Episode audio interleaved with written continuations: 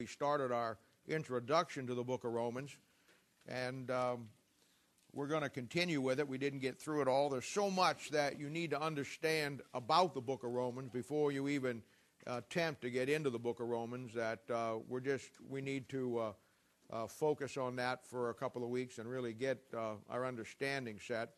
I told you last week that from a Christian standpoint, the book of Romans, without a doubt, is the most important book in the Bible.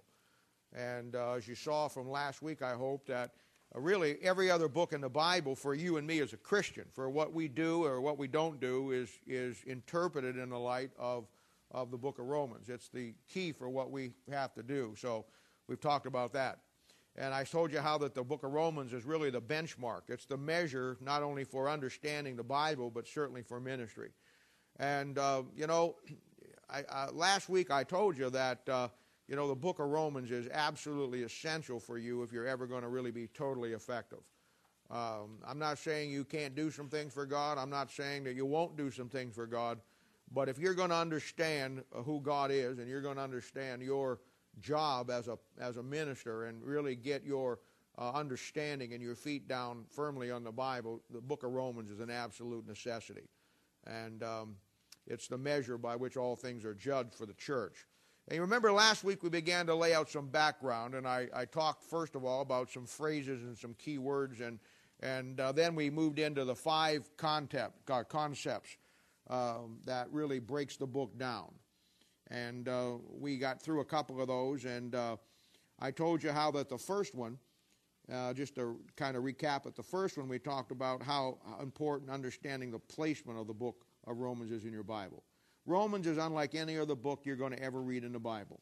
And when you try to approach Romans like you do all the other books of the Bible, it's going to be a problem for you because it's simply not written the same way.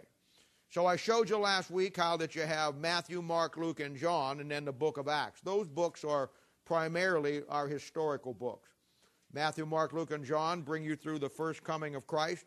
At the end of each of those books, the Lord Jesus Christ is crucified. And then he resurrects at the end of each of those books. And then in the book of Acts, you see basically what the, we call the book of Acts the book of Acts. But the full name for the book of Acts is the Acts of the Apostles. And that's very instructive in itself because it shows you what the apostles are doing after the resurrection of Christ. The book of Acts is another key book in your Bible that at some point we're going to have to get down. But it bridges from the first four historical books to the book of Romans. That's really what it does. And in the book of Acts, you find that we've talked about this many, many times on Thursday night, we find a transition going on from the Old Testament to the New Testament. Once we get into the book of Romans, the church then is fully transitioned, and we now have the book that really has all the doctrinal things that we need to have as a church. We talked about the mission of Paul, and Paul as the man of God that God called to be the apostle of the Gentiles. I showed you how that every facet of New Testament Bible Christianity is defined and placed in its proper context within the book of Romans. And you remember I mentioned, and we talked about the righteousness of God, the truth of God, faith of God, the salvation of God, the forgiveness of God, the gospel of God, the power of God, the love of God, and of course the wrath of God. Those are the basic concepts by which the New Testament church is built on. And Romans really deals with that. Romans shows you basically, if somebody would say to me, what do you think is the one thing Romans does above everything else? If you could just boil it down to the bottom line, what is the one thing that Romans does? And the one thing that Romans does is shows you how God thinks about the New Testament church. And that's an incredible concept because your job and my job is to find out and know the mind of God. Romans shows you what God hates. Romans shows you what God loves. Not only that, but the book of Romans shows you who God hates and who God's love. And it's one of those things where once you really understand the book of Romans, it's really God's thought process. And the older you get as the Lord, in the Lord, the more you ought to think through that process. My wife's favorite saying is to me, she says, she'll say, Robert, I've been married to you for over 30 years, and I know how you think, and I know what you're going to say. And she's usually right. And somebody will say to her, well, why don't you have Bob do this? And she'll say, oh, no, he'll never do that, see. And she's right. She's been with me long enough that she knows in most cases how I react or what I think and about whatever I'm thinking about and how I react to it. And you know what? That's the beauty of being married in a good relationship for a long number of years. The two, when the Bible talks about the two becoming one, that's part of that process. Through the time spent together and all the issues of life you go through, you pretty much know how the other one thinks and how the other one's going to react to something. I know when I do something that I shouldn't have done, that how she's going to react to it. Now, it doesn't stop me from doing it, but I know that I better cover my tracks someplace, because that's just the process. And the tragedy is that most married couples sometimes don't have that. They never get that. They're married for 20, 30, 40 years, but they never get that kind of relationship. And yet that's the kind of relationship we should have with God. You ought to know how God thinks about every circumstance in life. You ought to know when you hear something on TV, when you hear something on the radio, and I'll tell you, there's some incredible things going on in the media right now, and just in general. And it's absolutely hilarious if you have any kind of knowledge about the Bible. These presidential elections coming up are just a hoot. I mean, it's absolutely incredible what's going on out there. And of course, you have every facet of talk radio. From time to time, some of you come in and talk to me about you're driving over to my house or you're driving home from work and you hear some religious topic discussed about the Bible on the radio. And it's a great advantage that when you hear something, you know if it's truly how God feels and truly what God thinks about that whole scenario. The longer you walk with God, the more you should know how He thinks, and not only how He thinks, but how He acts.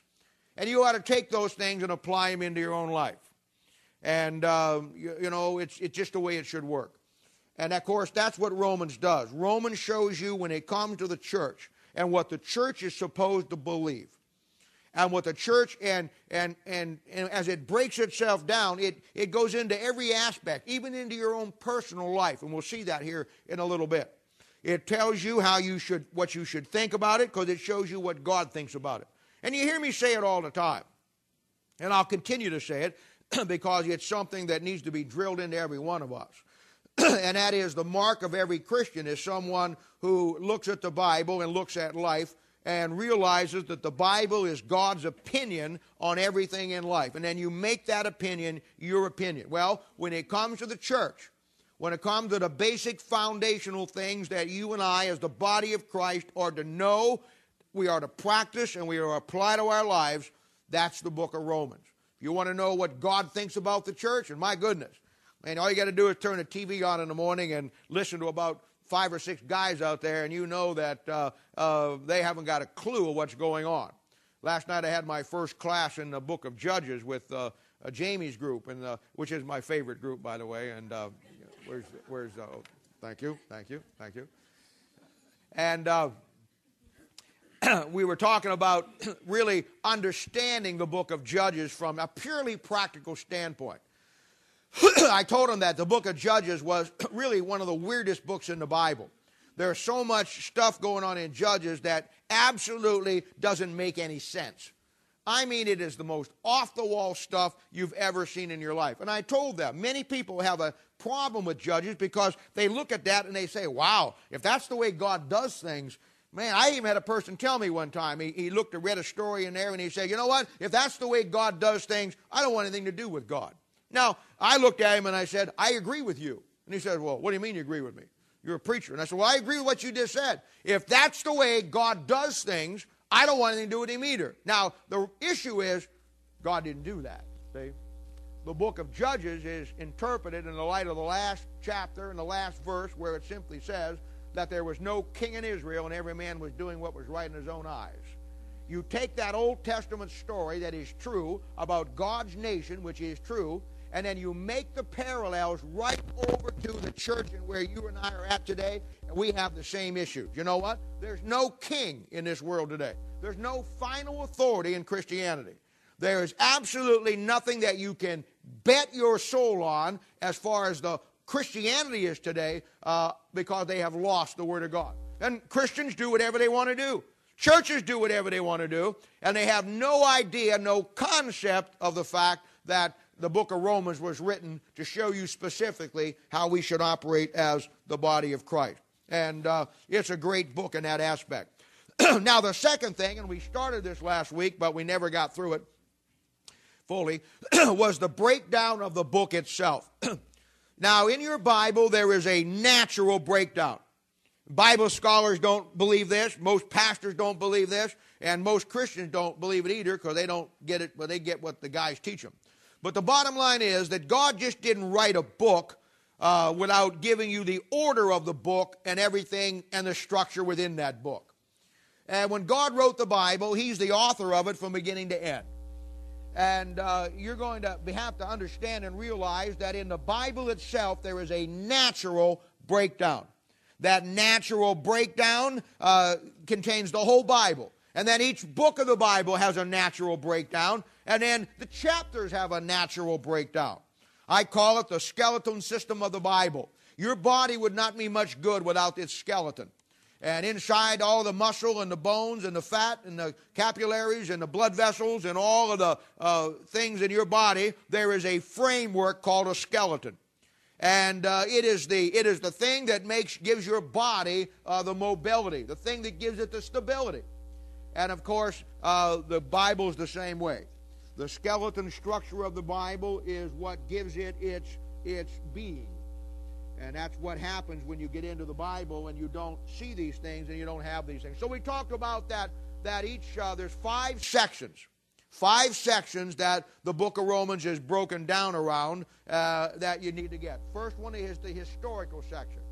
And that'll be chapter 1 through chapter 5. The second will be the doctrinal section. And that'll be chapters 6 through chapter 8. The third one will be the prophetic section. And that'll be chapter 9 through chapter 11. The fourth one will be the practical section, and that'll be chapter 12, 13, 14, and 15. And then the fifth section is the last chapter itself, which is his conclusion, which he makes a reference to the body mystery, which we talked about Thursday night. And you break the book down in those five sections. Now, when we study the book of Romans, that's how we're going to approach it.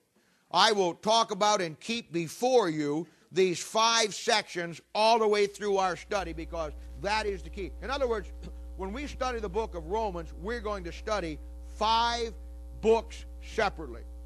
And we're going to take the first section, and we're going to the historical section, and we're going to thoroughly understand it.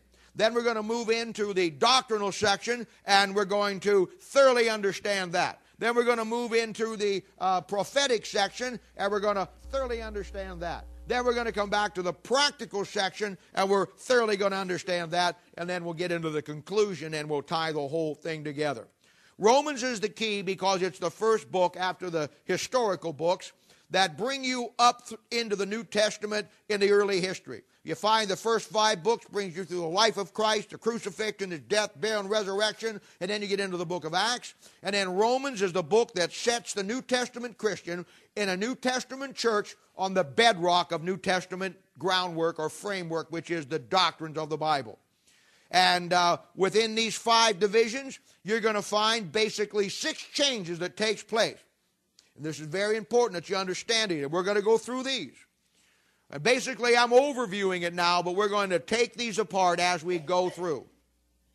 Within these five divisions, or these five books within the book of Romans, you're going to have six changes that God has set in motion with the New Testament church. The first one, and they're pretty basic, but you need to understand. The first one is we are moving from the Old Testament to the New Testament. Now, to define that even a little bit better is we're moving from the kingdom of heaven into the kingdom of God. And if you've been around any length of time, you should understand that concept. But basically, we're going from the Old Testament to the New Testament. The second thing that's taking place is that where he's laying out now that there is a different thought process that the Jew has that the Gentile has. And when he writes the book of Romans, what he wants to do is he wants to show you as the church that you and I are going to have to deal with the different people groups.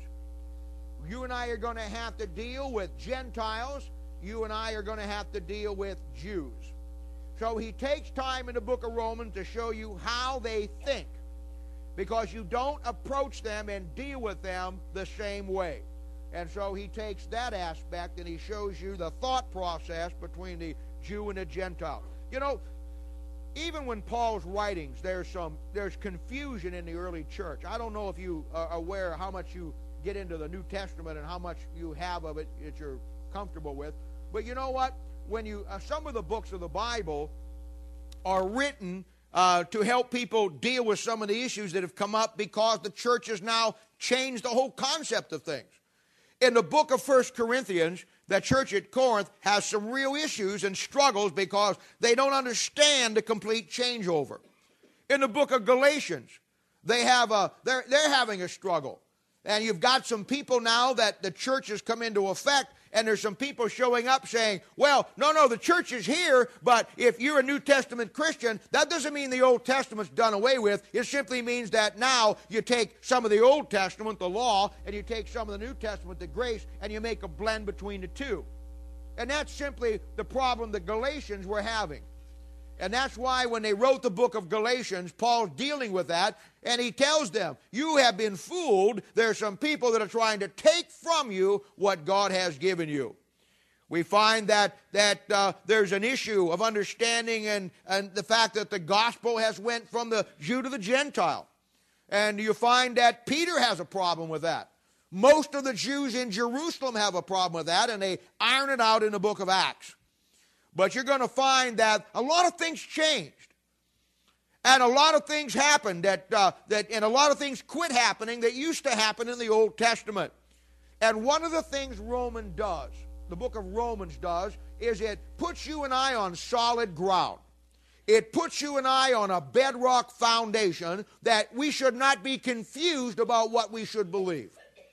That's what Romans does. It ends the controversy and the confusion that was going on around this particular time. And they were having a problem between the difference of law and grace and how it affects you. The New Testament doctrine which the church is built after Christ's death is firmly planted here. And then the fifth thing is he talks about how that you and I are to minister to people in the New Testament, saved and lost. He goes through every aspect of what you and I should be, and then how you and I should minister in that concept.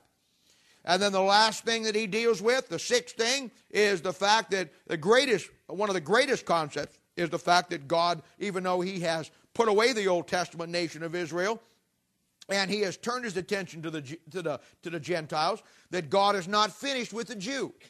So these are six things that are really changed about from how the Old Testament to the New Testament that Paul, in these five divisions in his books, deals with. And as I said, when we come through it, we will come through it in an exhaustive way. We're gonna deal with every aspect about it. There's so much here, and we will try to get it together as we put it all together. Now, the third thing that we want to look at here is getting the right breakdown of the chapters. The books break down into five sections. The chapters break down. Each one of them deals with a different issue, and these are vitally important. And I'm going to go through these today just so you have them, because you need to put them somewhere in the beginning of the book of Romans so you can see how Romans breaks itself down. But we're going to go through them in great detail when we get to it. All right, in chapter 1, he talks about how Gentiles think. He gives some opening remarks, he makes some statements, and then he begins to talk about the Gentile mindset. Now, the reason he puts the Gentile first is because that's where the church has went to. And the predominant thing that the church is going to deal with, it's a Gentile church. So he wants you and I to understand that we are going to be primarily ministering to Gentiles. And you have to understand, and now just because, and I don't know if we have any Shemites in here today, so I think probably most of us are Gentiles. But let me just say that, just because you are a Gentile does not mean you understand how a Gentile thinks. Don't get that.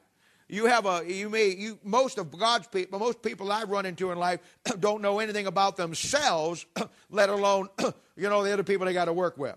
But you and I are Gentiles, and we look at things, we deal with things differently than the Jews do.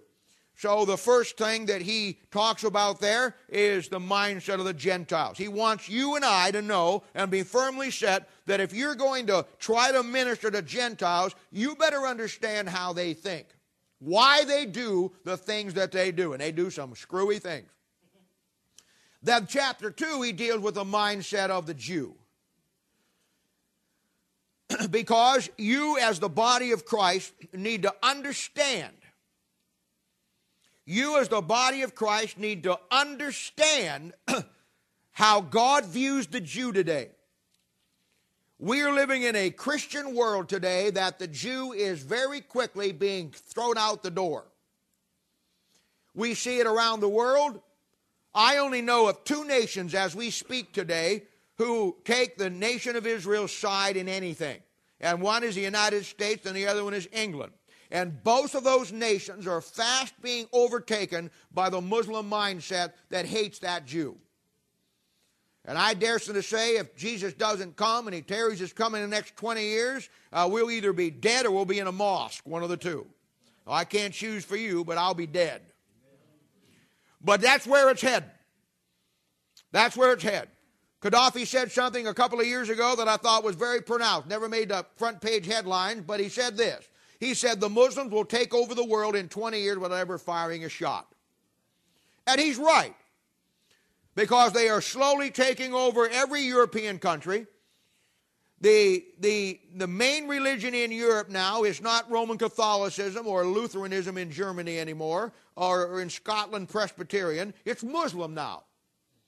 And they are fast and vastly taking over the whole world. That's their goal. And of course, many times I look at this thing and I think that the act of terrorism is just a side venue.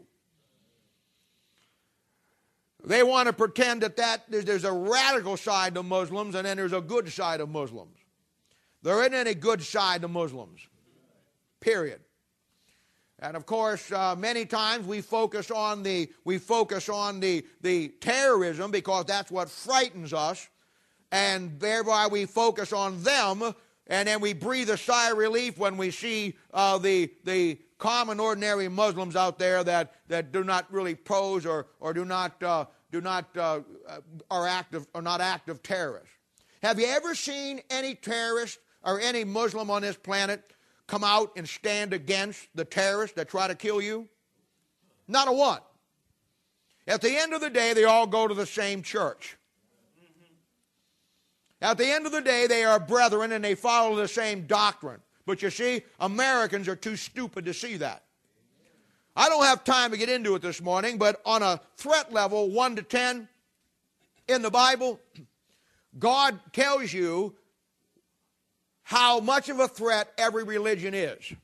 I don't know if you know it or not. You can go through the Bible and God will detail out for you the main religions of this world and will show you through the Bible. You see, when I say the Bible means everything to me and I use it for everything, I mean everything. Some of you just mean it for when you get in a jam. I mean everything every day. If you don't think that Bible shows you the threat level of every religion on this planet, and you can't go in the Bible and find God's statement or lack of statement on that particular religion. He deals with the Far East, the Near East, and the Middle East. He deals with the Muslims, he deals with the Catholics, he deals with the Jehovah's Witnesses, he deals with the Church of Christ, he deals with the Charismatics, he deals with them all. And he shows you as you come through the Bible what threat level they are and how he really views them. Some of them he views very closely.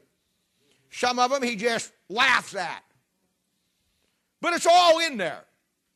And what Romans does between chapter 1 and chapter 2, it shows you that the Gentiles think one way and the Shemites think another way. And we don't have time to get into that today. We probably will as we move through these two chapters as we break them down and get into detail. Chapter 3. What he does in chapter 3 is he shows you that in the Gentiles' case, who followed their conscience after God, and in the Jews' case, who followed the law that God gave them, or the oracles of God. He says that doing neither one of those will solve the mess that they are in because of their sin.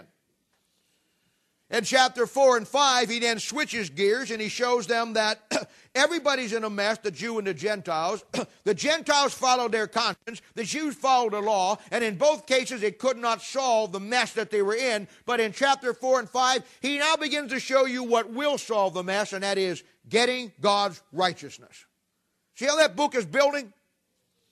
It builds from the beginning of where it starts, with the mindset of the Gentiles, because that's where the church is. It shows you the Jew, because God's not finished with the Jew. And then he shows you that the law and following your conscience will not solve the mess that the Jews and the Gentiles are in. And now he's beginning to lay the hard foundation. He shows the Jew and the Gentile, and you and I as the church, that the only way you and I can solve the mess in our life today is to get God's righteousness. And that's what chapter 4 and 5 deals with. Chapter 4 and 5 shows you not only that God's righteousness is the answer of the mess, but it shows you how to get God's righteousness. And then we come to chapter 6, 7, and 8. Now these three make up your doctrinal section. Chapter 6 is the great death chapter. It deals with the fact that once Christ died on the cross, everything are changed, all bets are off. And now in chapter 6, 7, and 8, you deal with the Christian's relationship to everything that's out there, now the fact that you are dead and your life is hid in Christ. There lies the real doctrinal foundation for what we believe. This is what really changed about you and I the day we got saved. This is the real difference between the New Testament church and the Old Testament nation of Israel. When Christ died on that cross, and he resurrected from the dead, it was more than just, okay, now you can go to heaven. The whole picture got changed. And from that point on, your life and my life, we are dead once you get saved, and your life is hid with Christ. And because of the death of Christ on the cross, it changed your relationship and my relationship to everything in this world. And that's what chapter 6, 7, and 8 deals with. Chapter 6 focuses on the death of Christ and how it made you dead to the things in this world. Chapter 7 focuses on how that the New Testament Christian is affected by the law. And chapter 8 deals with the death of Christian and the redemption of your body and how it all changed. Those three chapters, on those three chapters, hang everything that the church is built on. And I'd see those three chapters 6, 7, and 8 are absolutely, without a doubt, the three most important chapters in all the Bible for the child of God as far as you getting a foundation for a New Testament Bible doctrine. Then we have chapter 9, 10, and 11. And those are your prophetic chapters. In chapter 9, he shows you why Israel didn't get in. You really begin to understand in chapter 9 what happened that caused the church age to come about. Now, when you read through the Old Testament, you won't find any references to the church age. Somebody was asking me a question this week out of one of Larkin's books where in Matthew, Mark, I forget exactly what New Testament book, in Matthew, Mark, Luke, and John, where Larkin had pulled out a passage there and said that was the rapture. And they said, is that the rapture? And I said, no. I said, that's not the rapture. There is no direct reference to the rapture in Matthew, Mark, Luke, and John.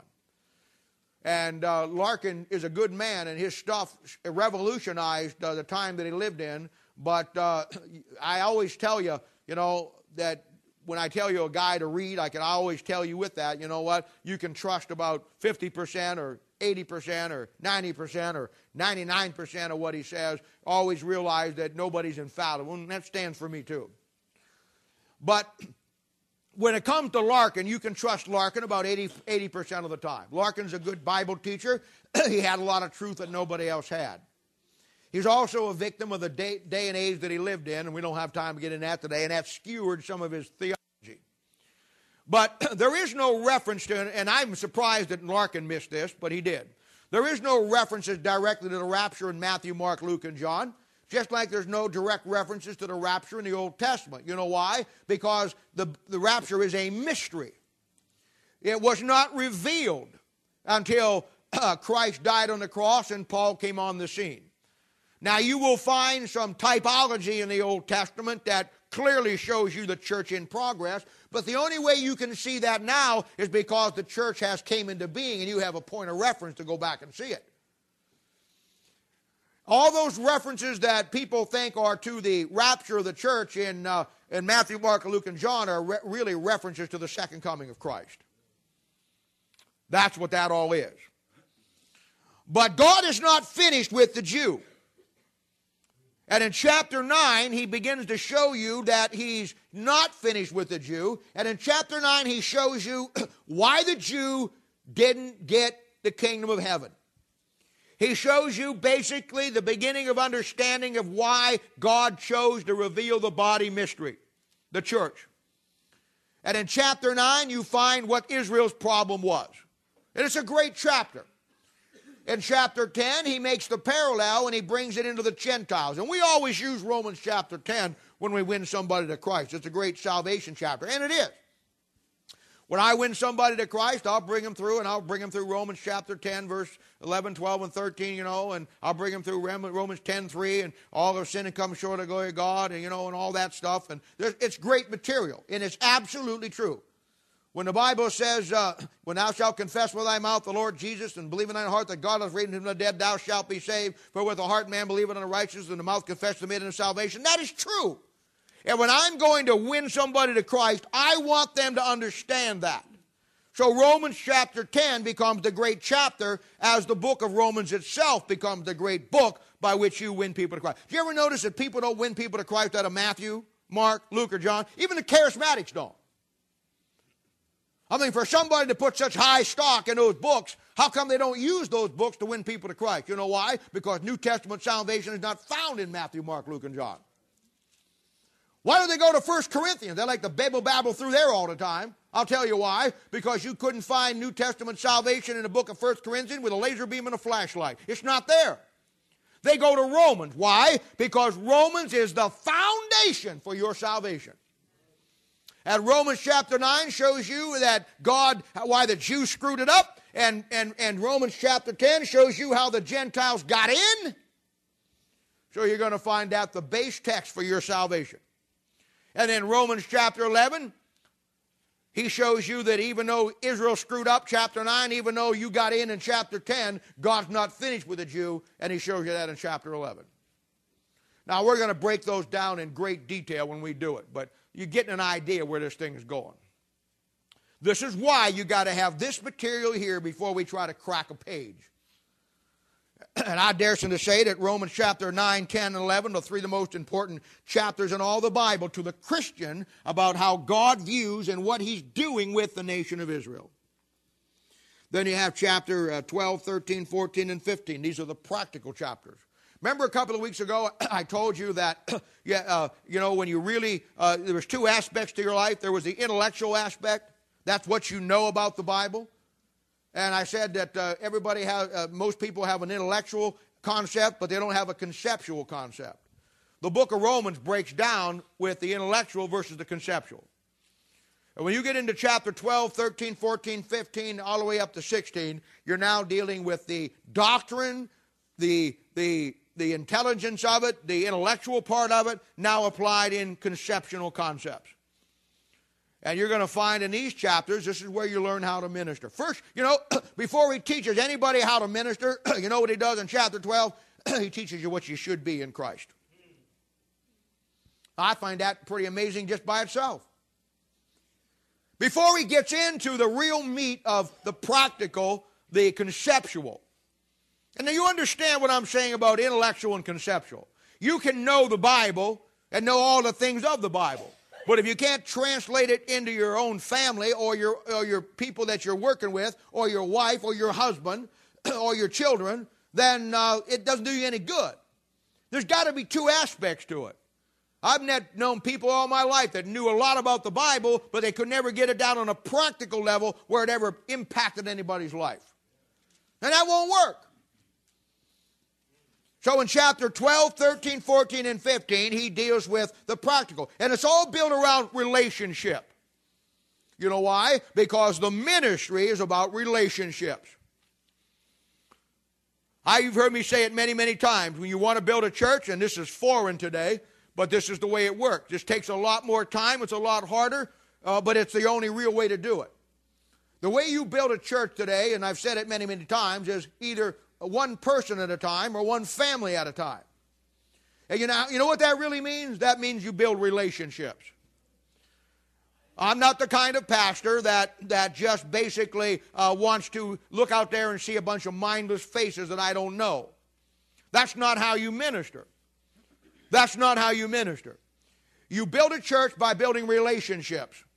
And then through those relationships, God gives you the ability and the opportunity to build one man at a time, one woman at a time, one family at a time, one couple at a time, or one individual at a time. And that's what these chapters deal with. They deal with, now that you're saved, what is your relationship to this? And in chapter 12, he deals with your relationship with other people. In chapter 13, he deals with your relationship to your government or any higher authority that's over you. About 15, 20 years ago, there was a bunch of Baptists who got the idea that the Constitution, they found that the Constitution was on their side, that they didn't have to pay their taxes, income tax, federal income taxes. And this guy went around the country going to Baptist churches to get churches to, and the people in those churches to quit paying income tax, federal income tax, based on what he found in the Constitution and I'm not saying what he found in the Constitution was bad, and I'm not saying paying federal income tax is good. But if you don't pay it, you know where he's at today? He's making big rocks out of little rocks up here in Leavenworth. You know what his problem was? He was stupid. He probably had more education than all of us in this room combined. But education doesn't define intelligence. We got now right now 150, probably 1,000 astronomers out there with all NASA and Houston and all these things around the world looking for life out there in the universe. And the big question is there life in the universe? Well, my big question is there intelligent life on planet Earth? I think we better start right there first before we worry about E.T. and his boys. They'll be along quick enough. In chapter 14, he deals with your relationship with other Christians. And then in chapter 15, it's the great ministry chapter. And I gave you the 7 things of ministry in there that when you minister to other people that you need to be. This is the great practical section. See how God balances the book of Romans out? He gives you historical, he gives you doctrinal, he gives you prophetical, then he gives you practical. That ought to be your life. You ought to know who the Antichrist is. You ought to know this. You ought to know that. You ought to know the books, how they order out. You ought to know all the stuff I'm giving you. But you ought to just be one whale of a husband or a wife. You talked about it last Thursday night, the ability to love your wife as Christ loved the church and the wife to have the relationship with her husband it needs to have. That's where it ought to be. And it can't always just be about what the intellectual side. It ought to be the conceptual. Your kids ought to look at you and think you're the greatest thing since ice cream. They ought to hang on every word you say about God. They ought to look and model their life after your life when it comes to God. You ought to be the role model in their life. See, it isn't all about just the intellectual side of things. It's about the practical side of things, the conceptual side of things. That's what the book of Romans does. Not only does it give you all these things, it shows you the 4 balances that you and I need to have in your life. You need to have a historical balance, ladies and gentlemen. I think it's a crying shame that God's people don't know where they came from. Absolute crying shame. If I was to ask, and I always give you young Christians 5 years or less, and you may have been saved for 30 years, but if you haven't been here 5 years, I cut you all the slack in the world because anybody knows you can't learn the Bible anywhere but here, so I just give you a break on it.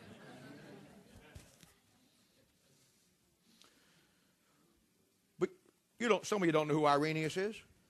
Some of you don't know who Polycarp is. You think it goes along with polygrip.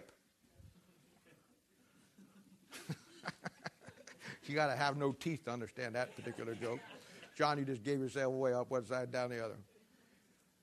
We don't know all those things of where we came from. If you had to explain what a Waldensian was or an Albigensian was or a Huguenot was, if you had to go back and, and lay all those things out, if you had to know who, Nestorius was and Montanus was and all those groups, you know what? We have no history with us. It's incredible to me how that you and you in life and my life, we go through life pretending we're a child of God. I'm not saying you're not. Looking forward to going to heaven, thinking of all these things. And if I threw a piece of paper in front of you and said, how do you know where you're at now is where you're right and where you're going is right if you can't trace me the line where it came from? But that's God's people. We never seem to worry about that stuff until it comes to the world. I guarantee you no Christian out there would buy a car like he bought Christianity. You look under the hood, you look in the trunk, you kick the tires, you drive it around, you think about it, you pray about it, you go out here, you check on the computer to see if it's ever been trash wrecked, broken up, you want to know who the owner was, all those original miles, you check the odometer, you want to go through that, you go to Carfax, you go all those places. You know what, when it comes to God in the Bible, they say, give it to me and off you go. Some of you checked out the house that you bought more than you ever did the salvation you got into. Now, that may not bother you. And it doesn't bother me. I just look at that and scratch my head and say, what's wrong with you? Some of you, bless your heart, you took more time to find your wife than you did your salvation. Now, that probably doesn't happen much anymore because you get married in 15 minutes today, but you know where I'm coming from. There has to be a historical side to it. Then you have to have a doctrinal side. You need to know the Bible. You need to know the foundational things of the Word of God as far as it relates to you and me. And yet you need to know the prophetic side of things. You need to know about the tribulation. You need to know these things. They're important.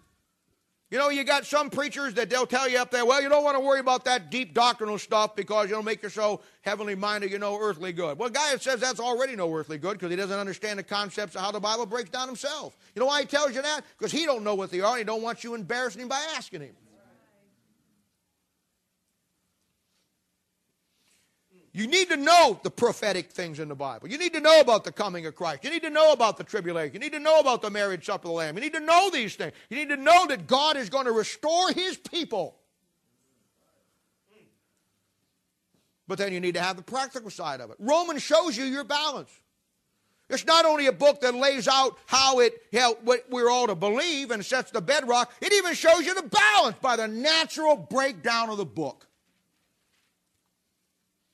And there's a practical section. You need to know how to deal with people. And he's already showed you in chapter 1 and chapter 2 that the two kinds of people you're going to deal with. And you need to know how to deal with people. You need to know how you stand with your government today. You need to understand what's going on with your government today. You need to know how that affects you. You need to know what you do when the Bible says, render unto Caesar what is to Caesar and unto God what is to God. You need to know what your relationship is to other Christians. You need to know how to minister to each other. And that's the book, man. I mean, not only does it have everything that we need, but it shows you the balance. Now, the fourth thing, and I think this is very instructive, is Paul's style in writing the book. Now, remember I told you last week that these five things or what people don't know about the book of Romans, and that's why the book of Romans appears so hard to them. We get these five things down, and I keep reminding you, and you make them in your notes and get it together. You're going to see how well it works for you and how it all kind of plays together here. Now, the fourth thing is Paul's style and writing of the book of Romans and even his purpose in writing it. The difference between Romans and the rest of Paul's books is one simple concept. Romans is written in a legal style format. It's a legal document. Romans has been referred to over the centuries as the Constitution of Christianity. And rightly so. That's a great name for it. In fact, I got that written above the book of Romans in my Bible. Have you ever tried to read a copy of the U.S. Constitution? It's hard to read. And the reason why it's hard to read is when they wrote it, they didn't write it like you and I talk. I mean, they didn't write it in layman's language like you and I would write something or talk about something. It's written in a legal form.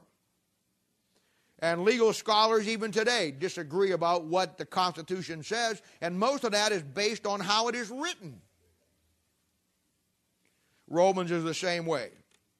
Romans is a legal binding document to the body of Christ of absolute doctrine and procedures for the church to operate by. It's our Constitution. As the U.S. Constitution was the bedrock for America, put forth by our founding fathers, the book of Romans is our bedrock for the church, put forth by its founding father, the Apostle Paul. Now, if you saw the movie, and I'm sure most of you have, if you didn't see it in the theaters, it's been on television, the movie National Treasure.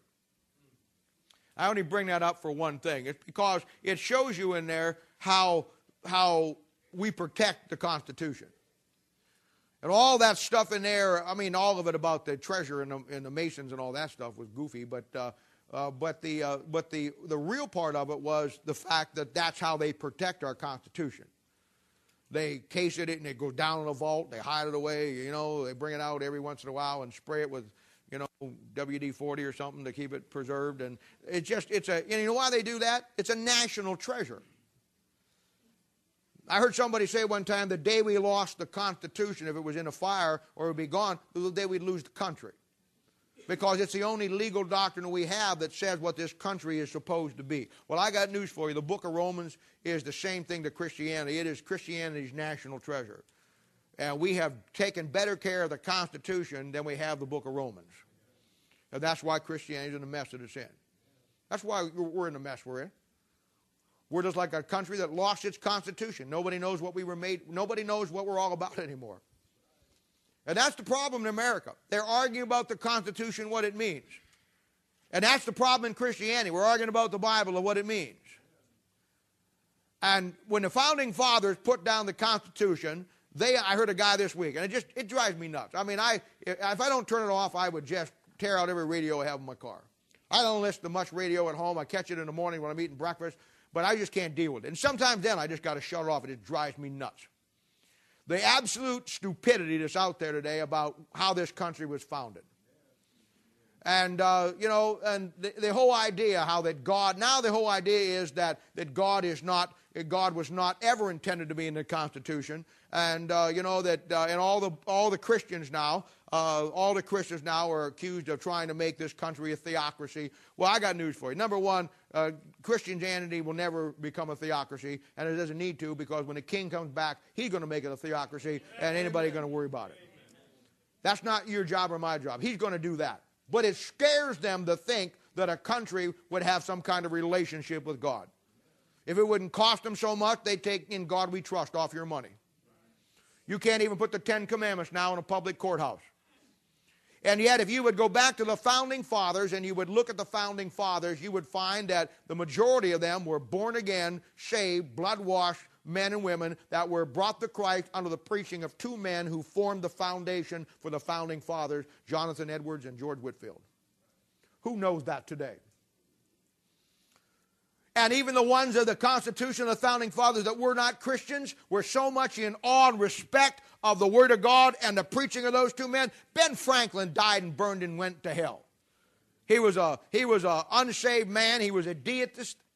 He never really believed anything about God, but he had such a respect for God and the Word of God because of the power of God that was on this country. He said one time, he said, "I don't go hear George Whitfield preach." Somebody says, "Why, don't you like him?" He said, "No, I like him," but he said, "but every time I go," he said, "the man moves me so much, I just give him every dime I've got. It isn't that I don't like him, I can't afford to go hear him." He said about George Whitfield one night, he said, "You know what, that man's got the power of God in his life." He said, "I went to his outdoor meeting," and he said, just to see what happened, he backed off. He said, "I walked down the road at 1 mile, and at 1 mile's distance, I could still hear every word of his message clearly." Now that is an unsaved man who died and went to hell, as far as we know, that had no respect for God and the Bible in the sense that you and I do, but he was under the power of preaching the Word of God in this country that even the unsaved people had to have respect to it, even though they didn't believe it. Boy, we've come a long way, haven't we? And that's where we're at today. That's where we're at today. We have lost the concept of what this country was founded on. But at the same time, we have lost the concept by which Christianity was founded on. We're no better than the government officials. The pastors, the Bible teachers, the Bible scholars in this world are just like the congressmen and the senators and everybody in Washington. They both have got their own personal agenda. They want all of your money. They want to take everything they can in taxes, tithes on the other side, and they want to give you nothing back. And they know the only way they can do that is destroy the foundation by which this country was built, and the only way they can do it is destroy the foundation of which the church is built. That's why you need to know the book of Romans. And so Paul writes it. He writes it as a legal document. And in both cases, they're both national treasures. Then the fifth thing. And I think of all the keys to Romans to unlock itself, this last one is absolutely crucial. And it's the one that every writer I ever read on Romans, other than maybe two guys, missed. And I've read a few of them. And this one deals with who he wrote the book to. Who he wrote the book to. Now, what I'm about to give you here this morning is there's so much depth to it. It's such an incredible concept that will change your perspective of everything. But at the same time, I know that we've got a mixed crowd here this morning, and some of you are young Christians, so I'm going to try to make this as easy for you to understand and try to take a very complicated, in-depth thing and lay it out in a basic way that you can grasp it. Now, all of these five things set the book of Romans apart from every other book in the Bible, and certainly from Paul's other books. This last thing is the thing that sets it apart to such a degree that it absolutely demands our attention when you see it. And yet it's been missed because nobody pays attention to the basic, simple little words in the Bible anymore. I read through the book of Romans 75 times before I saw this. And I still can't stand up here and claim that I got it on my own. Somebody I was reading at the time made a reference to it that connected all the dots. But I read through it many, many times before I saw it myself. So I can't stand up here and expect you to grab it. But I can stand up here and do my best to break it down so you can get a grasp of it.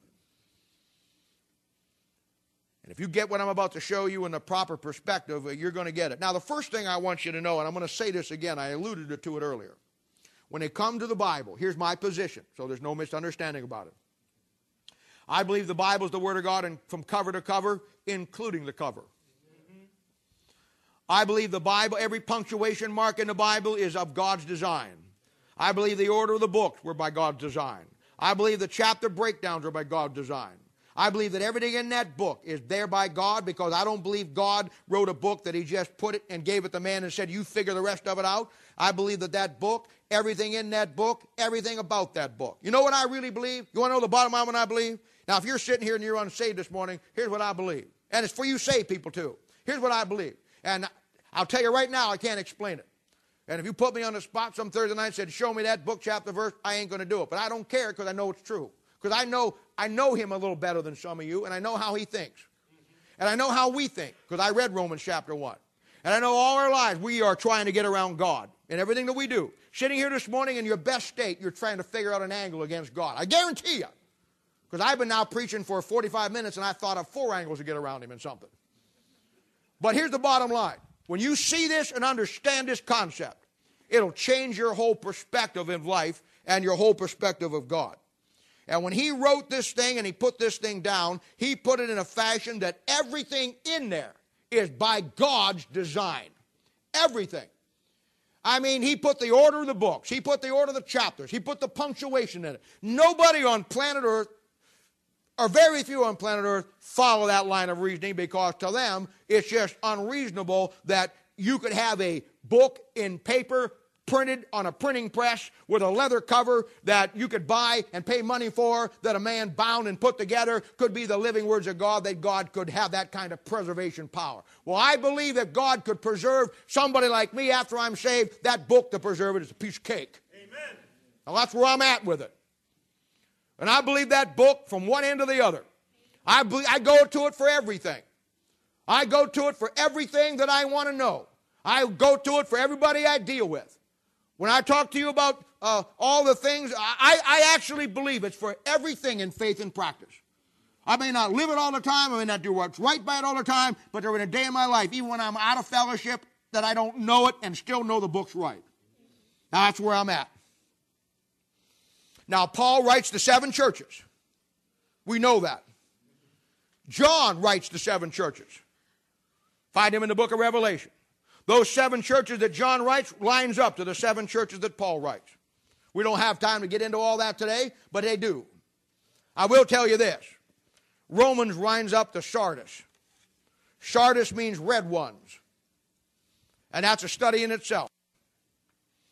Now you're going to find the thing that sets this book apart is that God is doing something in Romans on a magnitude scale. Not only is he giving you all the doctrine, not only is he laying out everything as far as the balance is concerned, but he's giving you the perception and the understanding with what I'm about to show you here of you being understanding the time that you were living in, that you know exactly what you were up against and what's going on. Now, Paul writes to seven churches. Romans is the first book that he writes, and then he writes to Corinthians, Galatians, Ephesians, Philippians, Colossians, and Thessalonians. When you go to the beginning of those books, in all of Paul's other books, he starts out with a greeting to the church. He does it in all the books.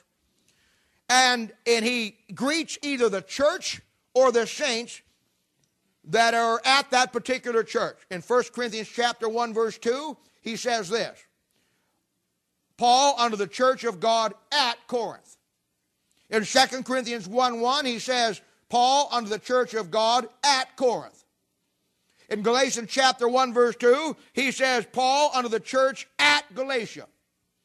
In Ephesians chapter 1, verse 1, he says, Paul unto the saints at Ephesus. In Philippians, he says, Paul to all the saints at Philippi. In Colossians, he says, Paul to the saints at Colossae. In 1 Thessalonians, he says, 1:1, he says, to the church at Thessalonica. In 2 Thessalonians 1:1, he says, to the church at Thessalonica. In every one of those greetings, it's either to the church or the Christians that are at that church. Every one of them.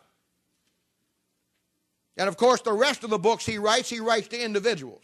And they're a great study in themselves, but we certainly don't have time to tackle that one this morning. Now, come over to Romans and open your Bible to Romans chapter 1, verse 7. Romans is distinctly different, and this is why, and I say it again, I've said it 100,000 times, and I'll say it 100,000 times more if I get the opportunity before Christ comes back. You have to pay attention to every word in the Bible. The greatest trick the devil ever pulled was to get you to think that every word wasn't important. When you take that position, you're going to miss something in the Bible, and in the case of Romans, you're going to miss something big. Now look at Romans chapter 1, verse 7. To all that be in Rome called to be saints. He ain't talking about somebody at Rome. He doesn't say the church at Rome. He doesn't say the saints at Rome. He says everybody that's in Rome. Now here's a place where God's Holy Spirit changes it up for you. Every other church he wrote, he said at. This one he says, and he addresses either the church or the Christians in that church. Here he addresses neither, and he says, all that be in Rome. He changed it up. Your job and my job is to find things like that when you read your Bible. Your job and my job is to get into that book and believe that every word is there by God, and every word is important, and you take a little word just as different as in and at, and it changes the whole concept. Who would ever think of that? Without ever going to the Greek, without ever getting to Hebrew, without ever getting out Dr. A.T. Robinson's Greek grammar book, we figured it out just by understanding there's a difference between at and in. That's God. That's the Bible.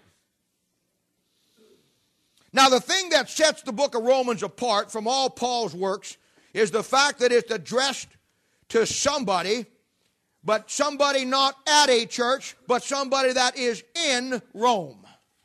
Now, I understand perfectly standing here that there were people, Christians in Rome and churches in Rome at the time of his writing. I know that. What I'm telling you is the Holy Spirit of God stepped in here and said, change that, Paul. I know there's Christians there, and I know there's churches there, but this book is different than the rest, so it's not going to be aimed somebody at a church. It's going to be aimed at somebody not in a church, but in Rome. Now, here we go. If you got to go to the bathroom, I'll take 5 minutes. Now's the time to go. All right. Here we go. This book is aimed at everybody in 2008 A.D. Where all of his other books are past truth that you have to make a present application to, this book is different. And this is what sets it apart. Romans is aimed at every Christian from 58 A.D. when it was written, right up through every age, every period, every century, right up to 2008, right up to the rapture of the church, and right up to the end of the Bible. Let me explain that. It's aimed at everybody that lives in Rome. Let me explain that. Let me explain that. Now, I don't want you to turn back to it because I don't want to. I want you just to listen, because I think some of you younger Christians will grab more of this by listening to it than trying to follow me through it. You want to go through it on Thursday night or come over to my house and help me break it down? I'll do that.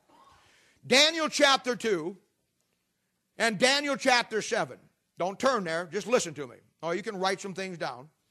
But don't let me catch you sketching ugly faces of me on your paper. I walked over to somebody a couple weeks ago and looked at their notes, and they were making funny pictures of me on their paper. Not a good career move. Daniel chapter 2 and Daniel chapter 7 are the great chapters that deal with Daniel's image. Daniel's image, ladies and gentlemen, was Daniel projecting what the Gentile nations, who they were going to be down through the coming centuries. Daniel writes in the captivity of 606 BC. He's 400 years before Christ. And on that time and that year, he writes and lists out the Gentile nations by which the devil is going to run the world from right there all the way up to the second coming of Christ. Now, you understand that that includes the time period that you and I are living in. Daniel chapter 2 shows you, God's Holy Spirit shows you and is recorded for you through an image with a head, shoulders, thighs, legs, and feet. The head is gold. That head of gold is the nation of Babylon. The silver is Persia. The brass is Greece with Alexander the Great, right down through history. In 100 BC, Alexander the Great, Greece gets defeated by Rome, or thereabouts. And from that point on, the iron legs of Daniel is under the pagan Roman Empire. And it brings you right up to the first coming of Christ. After the first coming of Christ, about the 3rd century, we find the next, these legs of Rome come right up through here, and you'll notice that there's 2 legs of Rome, 2 legs of iron, only 1 head, only 1 shoulders, only 1 brass belly, but the legs there's 2, because there's 2 sides to this Roman thing. One is a secular pagan Roman, the other one is a religious Roman, the Holy Roman Empire. And you're going to find that these 2 legs, the iron legs of Daniel's image, one stands for the political system of Rome, which we know as through the Herods. The other one stands as a religious system, which we know as the Roman Catholic Church today, that comes out of the political system around 325 AD. And those 2 stay in power right up to the feet of iron and clay, which we know is defined for us as the Antichrist kingdom. So we now know from Daniel chapter 2 and Daniel chapter 7, when Daniel makes his great prophecy, we now know that from time that Daniel's in the captivity, he foretells how the devil is going to run the world through the Gentile nations. It starts with Babylon, then it goes to Persia, then it goes to Greece, then it goes to Rome. Rome stays in power and changes her political to a religious system in 325 AD and is exactly the nation that's in power today. You know that the Vatican in Rome is a church, but it's also a nation? Yes. Do you know that? Yes. Do you know that we send from our government diplomats all around the world? We have a diplomat to Kenya, a diplomat to France, a diplomat to... And those are political diplomats that go to other countries. You know that every country in this world sends a diplomat to Rome? Not the country of Rome, but the Vatican in Rome? It's a country unto itself. That's why no Catholic priest in this country pays taxes. He didn't pay any taxes. You know why he's paying taxes? He's not a citizen of this country. You say, well, my priest was born down there in Chicago. I don't care where he was born. His citizenship is not here as far as our government concerns. He's from that country, and no matter if he's born here or not, he's still a citizen of that country. That's why he doesn't pay any taxes.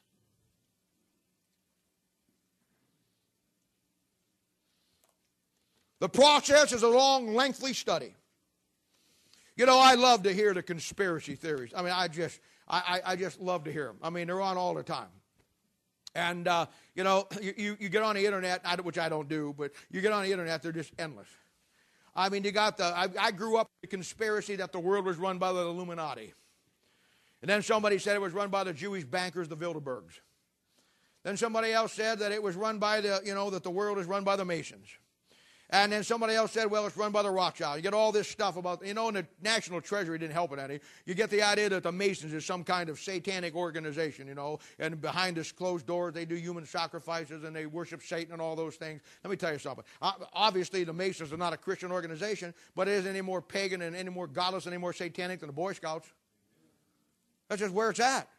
Is it a Christian organization? No. Will they do this and do that? So what?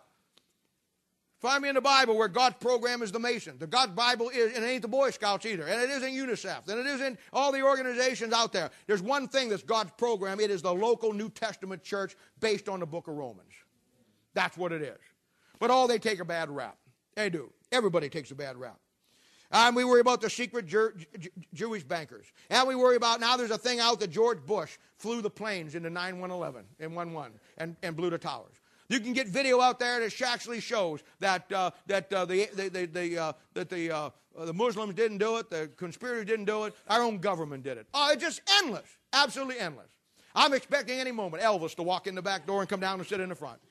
I mean, there was a guy in the paper about 4 years ago that said, guaranteed, that he met Elvis. Elvis is still alive, and Elvis told him the story where he's at, and he wrote a book, and he probably made millions and millions of dollars after. And if you dig Elvis up down there, he'd be rotting in the grave, and his corpse is still there. It doesn't take much for us. We love a good mystery. We like to think, ooh, there's something sinister out there. Well, there is, but it ain't what I just named. Ain't one of I just named. Revelation chapter 7 and 18 calls Babylon mystery religion the mother of harlots. He says that title for a reason. Rome comes into power about 100 BC and stays in power right up to the rapture of the church. And I'll tell you, people don't understand today. There's a book you ought to buy that I think is one of the greatest books that's come out in the last 20 years. It's called The Death of Biblical Doctrine. The Death of Bible Doctrine. And it shows exactly what I was preaching it 10 years before this book ever came out. But it's absolutely what I'm trying to tell you, and it's a great book to read. It puts it all in perspective, showing how it's happened. But it happens because that there's an agenda out there, and you and I are living in Rome. That's why he didn't say the church at Rome, because you and I are still under the Roman Empire. She is behind everything that goes on today, everything that takes place. Have you ever read a book called 50 Years in the Church of Rome? Of course you haven't. Have you ever read the book, Vietnam, Why Do We Go? Have you ever read the book, tell me what the Oxford Movement was? Have you ever read the book, The Secret History of the Oxford Movement? Probably not. You ever read about the great gunpowder plot in 1600? How about Trail of the Assassins? You ever read that one? I'm going to tell you something. There is a conspiracy out there. But all the other conspiracies are just to get your mind off the big conspiracy that's going on that has one goal, and that is to destroy everything this country stands for when it comes to the Word of God. I grew up, as some of you older folks did, in the Cold War. You probably remember where you were. I remember where I was. You probably remember where you were the night that we almost went to war with Cuba over the missile crisis. Where were you at? I was in the Navy. In the Navy. Where were you at? You know, that's okay. You know where I was? Sorry, Pat. He was in the Navy. I was in the 6th grade. But I'll never forget, we were having an open house that night where the teacher talks to the parents about how good you're doing in school. I was praying for war. A nuclear attack on Canton, Ohio would have solved all my problems that night. I was hoping for one. But I'll never forget. I'll never forget my dad. We were getting ready to go to school, and I was sweating because my teacher, she didn't like me. And my dad was there getting ready to go, and I knew that the teacher, she had one way of getting back to me, and that's when he had parents' night. And I knew as well as I was there, I was going to get whacked that night when I got home, but I was praying for war. And my dad was getting ready there, and my mom was getting ready, and we were getting ready to go to school, and I heard my dad say to my mother, well, just watch the TV. He said, well, we may be at war. We may be at war sometime tonight or tomorrow. And I'm in the back room going, yes! But we didn't. But that was the Cold War. And everybody was afraid that it was going to be a war with Russia. That's where we had the Strategic Air Command, the missiles, the silos all around the farmlands in Missouri. They don't have them anymore, but there were missile silos, interballistic continental missiles that we were going to aim at Russia. They had theirs aimed at us. And everybody was panicked because there was a Cold War. And everybody's finger was on the button. And we came so close, so many times, to having a war with Russia. And it was the whole concept, and it was all a smoke. I never remember reading the Saturday Evening Post. It was about 1957. And I never forget. It talked about how to survive a nuclear attack. And they had those terrible pictures that took place in White Sands, Mexico, when they did the first one, how that they had dummies in the houses, you know, and it blew the houses away, and people's flesh was burning off of them. And it was just, I mean, the idea of somebody nuking you was, we just got past Hiroshima, where the shadows were, people that were incinerated were burned into the walls and on the ground. And people walking around with flesh hanging off of them. It was terrible. Every American was afraid, and it was as a tactic to keep us in line. And I remember reading that Saturday Evening Post, and it says, how to survive. And it said, if you make $100,000 a year, you can build a bomb shelter that you can 100% survive a nuclear attack. Next page. If you make $60,000 a year, you can build a bomb shelter that is 50% guaranteed. And then if you make, you know, $50,000 or $45,000 a year, you can make one that you have a great chance of surviving. And anything under, you know, $10,000 or $20,000 a year, which are our category, your advice was go to the southwest corner of your basement. Boy, I got to know the southwest corner of my basement. I was just a little guy. I was afraid that we were going to be nuked. And when I looked at the southwest corner of my basement, I said, oh, we're out of trouble, boys. This ain't going to help me. But you know what? All that Cold War stuff was a smokescreen to get your eyes off the real threat. It's always been there. Paul understood that. Paul understood that the breakdown of the church today and the breakdown of the Bible today was going to start with somebody taking your Bible away from you.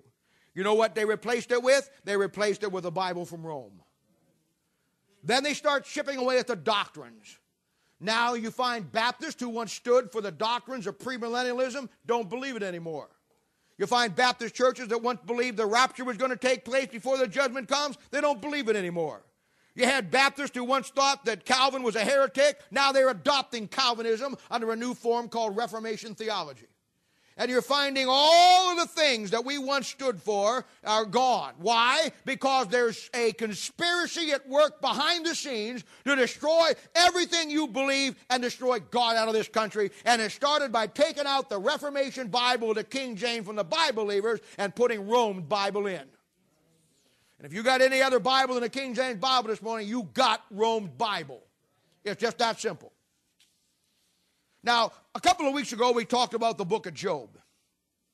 And I told you that Job chapter 12 and 13 were the greatest two chapters in the New Testament on the person of Satan.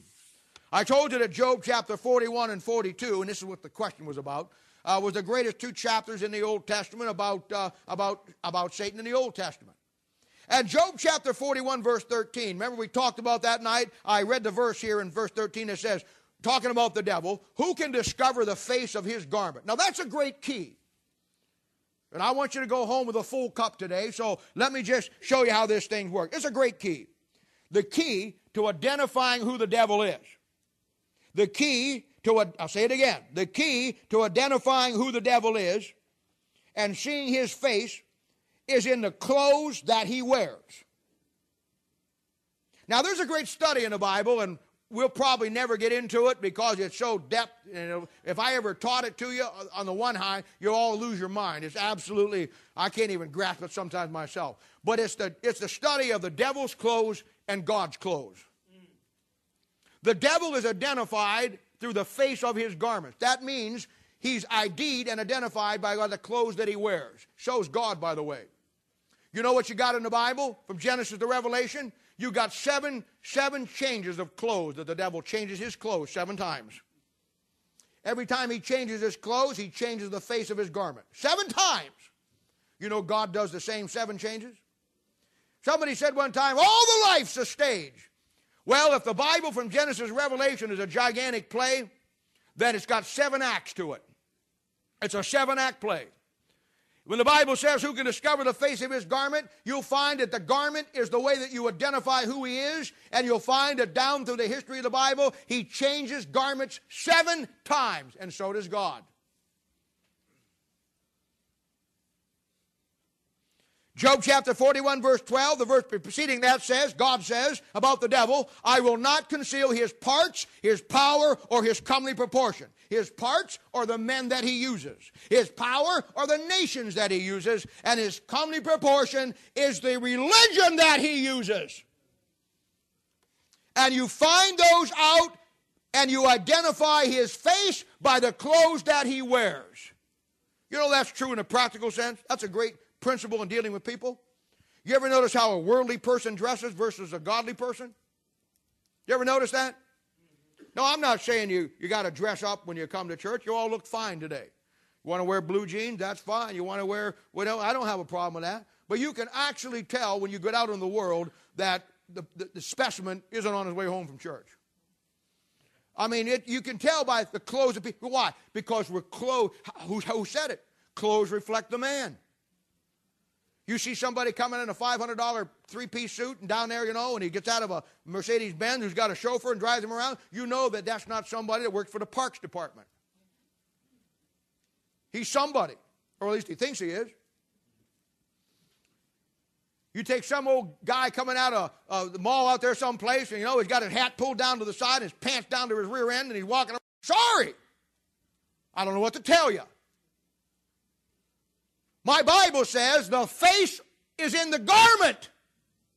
You think that just means the devil? I guarantee you, you can look at this world, and I'll tell you, you can look at this world, and you can see the way they dress. I've seen some of God's women wear a dress so tight a mosquito would break a wing trying to get through it. The face, the identity, is in the garment. The Bible says that. And you want to ID the devil? Find what kind of clothes he's wearing. You want to find God? Find out what kind of clothes he's wearing. When? Great study. And the devil changes his garments 7 times. God changes his garments 7 times. And oh, glory. The last time he changes garments is a time.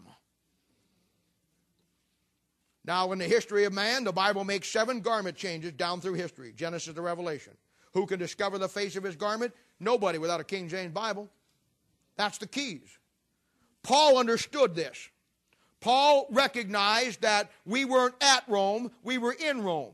And what he wants you to understand that in the New Testament church today, doing the ministry that we do, there's a higher power over you that you have to contend with. You're not at Rome, you're in Rome. Paul understood Daniel chapter 2. He understood Daniel chapter 7. He also understood the book of Revelation that wasn't even written yet. He knew Revelation 17 and 18. He knew Revelation 12 and 13. And it wasn't even written yet. But he got the revelation from God on Mount Sinai. God gave him the whole thing. So when he wrote the book of Romans, he said, this book's going to be different because this book is going to be written to somebody who's ministering to Jews and Gentiles who need to understand the whole concept that are not at Rome. You're living in Rome. Rome is over you today. You say, I'm an American. I don't care. You ever notice why there's no American Catholics? You ever notice why there's no Mexican Catholics? Whatever country you go to, they're all Roman Catholics. No American Catholics. There's no Australian Catholics. You don't go down to Australia and say, where do you go to church? Well, I'm an Australian Catholic. Where do you go to church? Well, I'm a French Catholic. Well, I'm in England. Where do you go to church? Well, I'm an English Catholic. Where do you? I go to Milwaukee. Where do you go to church? Well, I'm an American Catholic. No, it's Roman Catholic.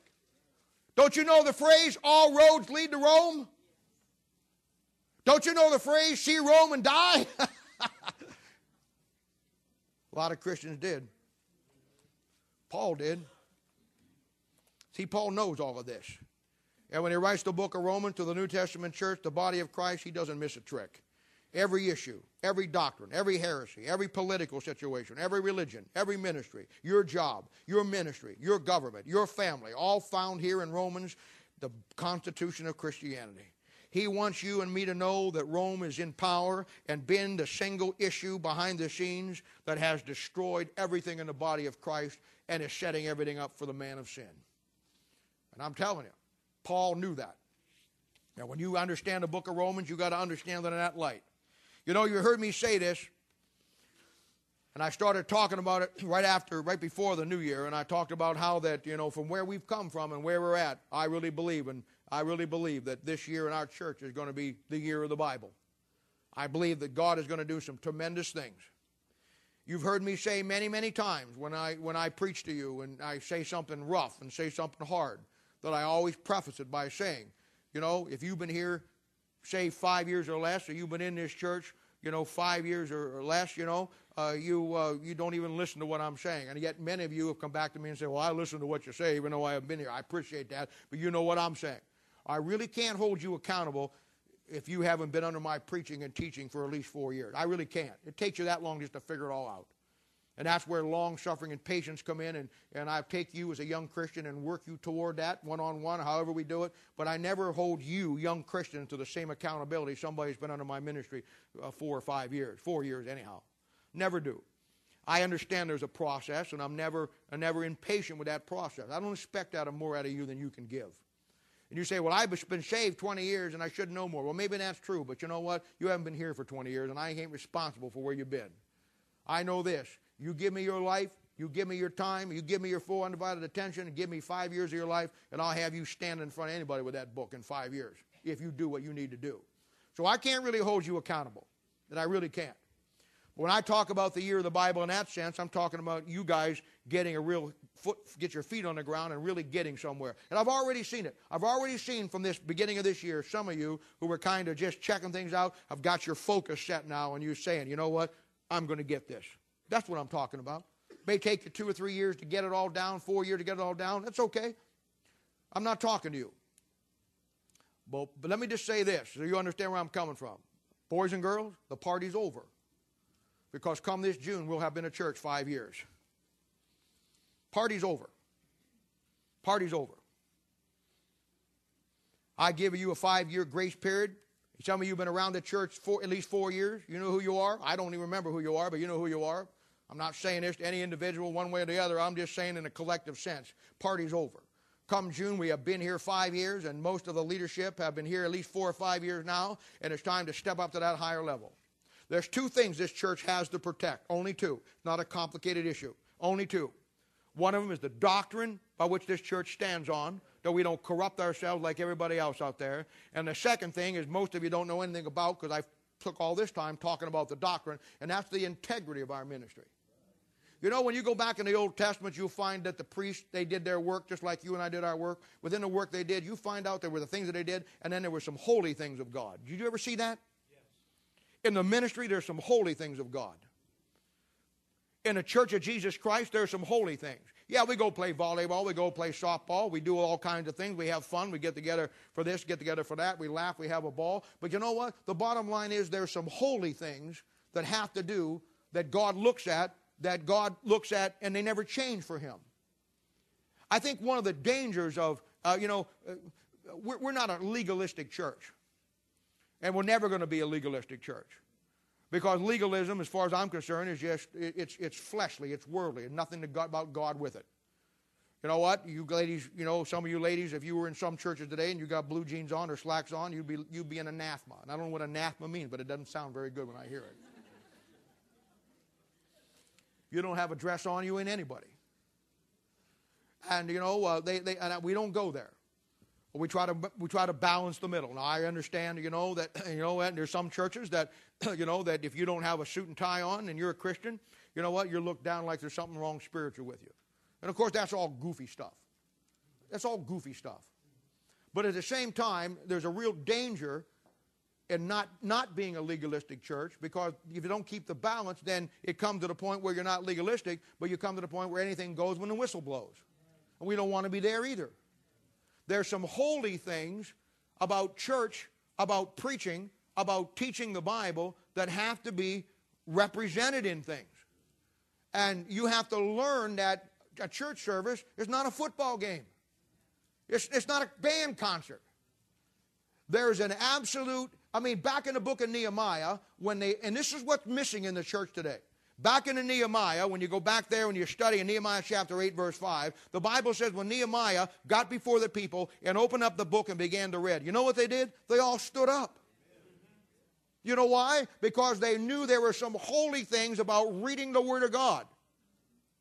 They weren't looking around, winding their watch. They weren't consumed with all the things that we do in our churches today. They realize that when the church service starts, brother, that it's God's time and everything else gets put on hold. They realized that there had to be a respect to the Word of God. There had to be an absolute respect to the things of God, because there's some holy things that God looks at, and He doesn't mind if we have a good time. He doesn't really care what you wear. You come to church, you come the best you can. Nobody's going to throw you out.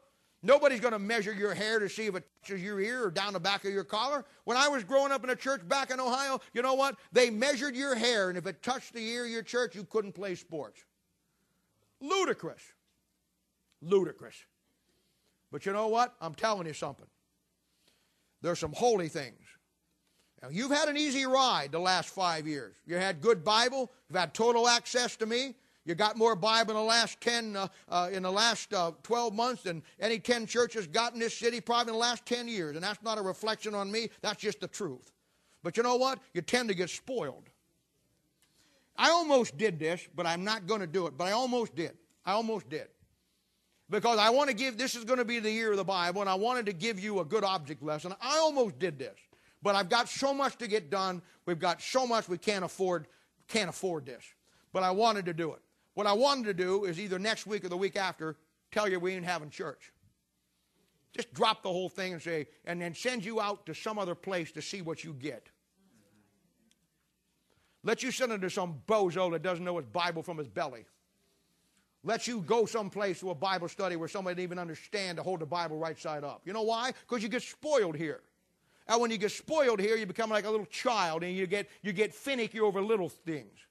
And the holy things of God go out the window. See? Well, party's over. Somebody asked me a couple of weeks ago, well, the church is really exploding. And I believe it is. We had 176 people last week. 6 unsaved people. And I really believe it is. I really believe that if God gives us this building, it's gonna explode. And somebody said to me, well, what is your plan? You said you don't want to get the church past 400. What is your plan when you get to that point? I'll show you my plan. I guarantee you we'll cut this crowd in half by next year. I guarantee you we will. You know our little books of the Bible we go through every month that some of you have left a long time ago? Found a better deal? Well, listen. I got people who want to get into me to learn the Bible. And anybody can get in. But I'm going to tell you something. I am tired, and I'm not going to do it this year, chasing everybody around, getting 5 or 6 dates. Somebody says, well, we got a date here, and I book it in my calendar, book everything else around it, and then somebody comes back and says, oh, 2 people are not ready yet. And then we move on, and I have to change my whole schedule for you. Party's over. Not for you, young Christians. I'll help you plot along. I'll get you there. But you know what? Next month, we're going to do it this month. Next month, I'm going to pick 3 times in the month that we're going to meet, and we're going to go through it. And you get your group, your crowd. You want to get there? Fine. You got somebody ready? Leave them in the dust. I don't know what to tell you. If to whom much is given, much is required. You're going to have to step up to the plate. I know some of you got some issues. I'm not talking about that. I'm talking about the men and women in this church have been around here 4 or 5 years that you know what's going on. And you got your head so far up your butt you can't even see what's going on. Now, if that offended you, that's why we picked this place, because it's got two doors. You can get out either one of them. Somebody said, I don't like the way you talk. Well, you stick around, pal. You're going to like it less 40 years out. We cannot continue to play the same games. Somebody in this church has to step up to the plate. Somebody has to stand up and say, hey, this is the way it's going to be, and it has to start with the individual. You have to decide. You have to decide if the Bible is going to be for you what God intended for it to be. I can't do that. You're going to have to prioritize your life. You're going to have to get your little kitty car things out of the way, and you're going to have to decide what you're going to do. And if you're going to work with people in this church, then you're going to have to apply the principles to your own life first. It's just that simple. Party's over.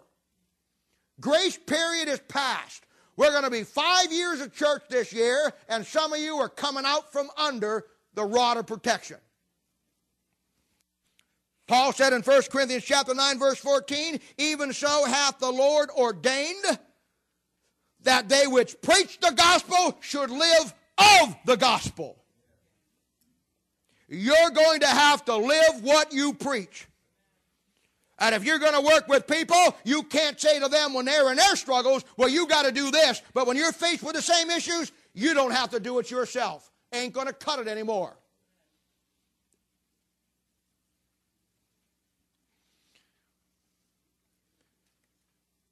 If you're in ministry in this church, you're going to be held accountable to a higher standard in your marriage, in your family, how you deal with issues in life. I'm going to look for the 7 character qualities of God that we laid out as the same 7 character qualities of ministry, and I'm going to look for them in your life. No more free rides, folks. I'll show you how we don't get 400. I'll show you real good. Because going to 400 and 500 with a bunch of both, that's why when we get to the church, and I may change my mind down the line someplace, we ain't putting a sign up. We're not. We didn't put one up here up for 2 or 3 years. You know why? Because we kept out the riffraff. Now, I say that, and yet we got 2 or 3 people that saw the sign that turned out to be good. But the majority of them were just mad at somebody else looking for somebody else to be mad at. No. Well, I'm not going to spend $6,000 for a sign. I'd rather have 150 signs right here. You go build it. You go bring them in. Let's not rely on somebody's chance of the Holy Spirit of God grasping their attention as they drive by a big old glorious sign that says, come in here, come and see. You be the sign. You build it. Let your life, wherever you work, whatever you do, let it be the catalyst by which men see it and says, I want what they've got. That's how you build it. And that's how we're going to build it. Party's over. Party's over for some of you. And the bottom line is this, folks. If we're going to be a church, then we are going to be a church. And some of you are going to have to look at the book of Romans. That's why the book of Romans and starting it right now is so key, because it fits into right where we're at. You're going to have to get a balance in your life. You're going to have to make sure that your life is different from the world. You're not going to be able to have one foot in the world and one foot here. It ain't going to work. Now, obviously, you can come all you want and get all you can get from here, and I have no problem with that at all. I'm not making this message to anybody in general. I'm talking to you as a church. Because if you think, after all God's given us and all He's given you, I would, with everything I have in me, would like to send you to another church next week.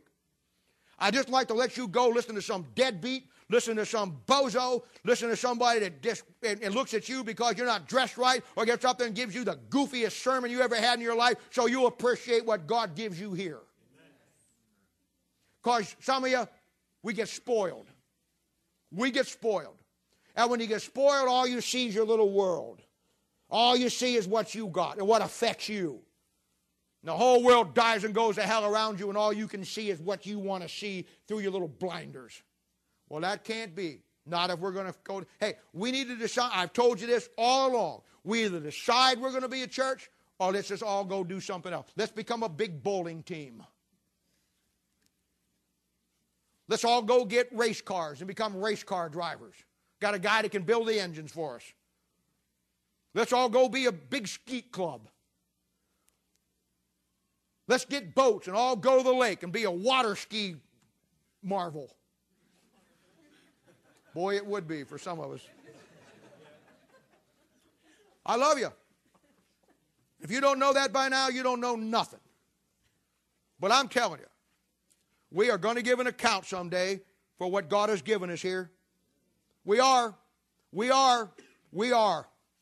And that day's coming.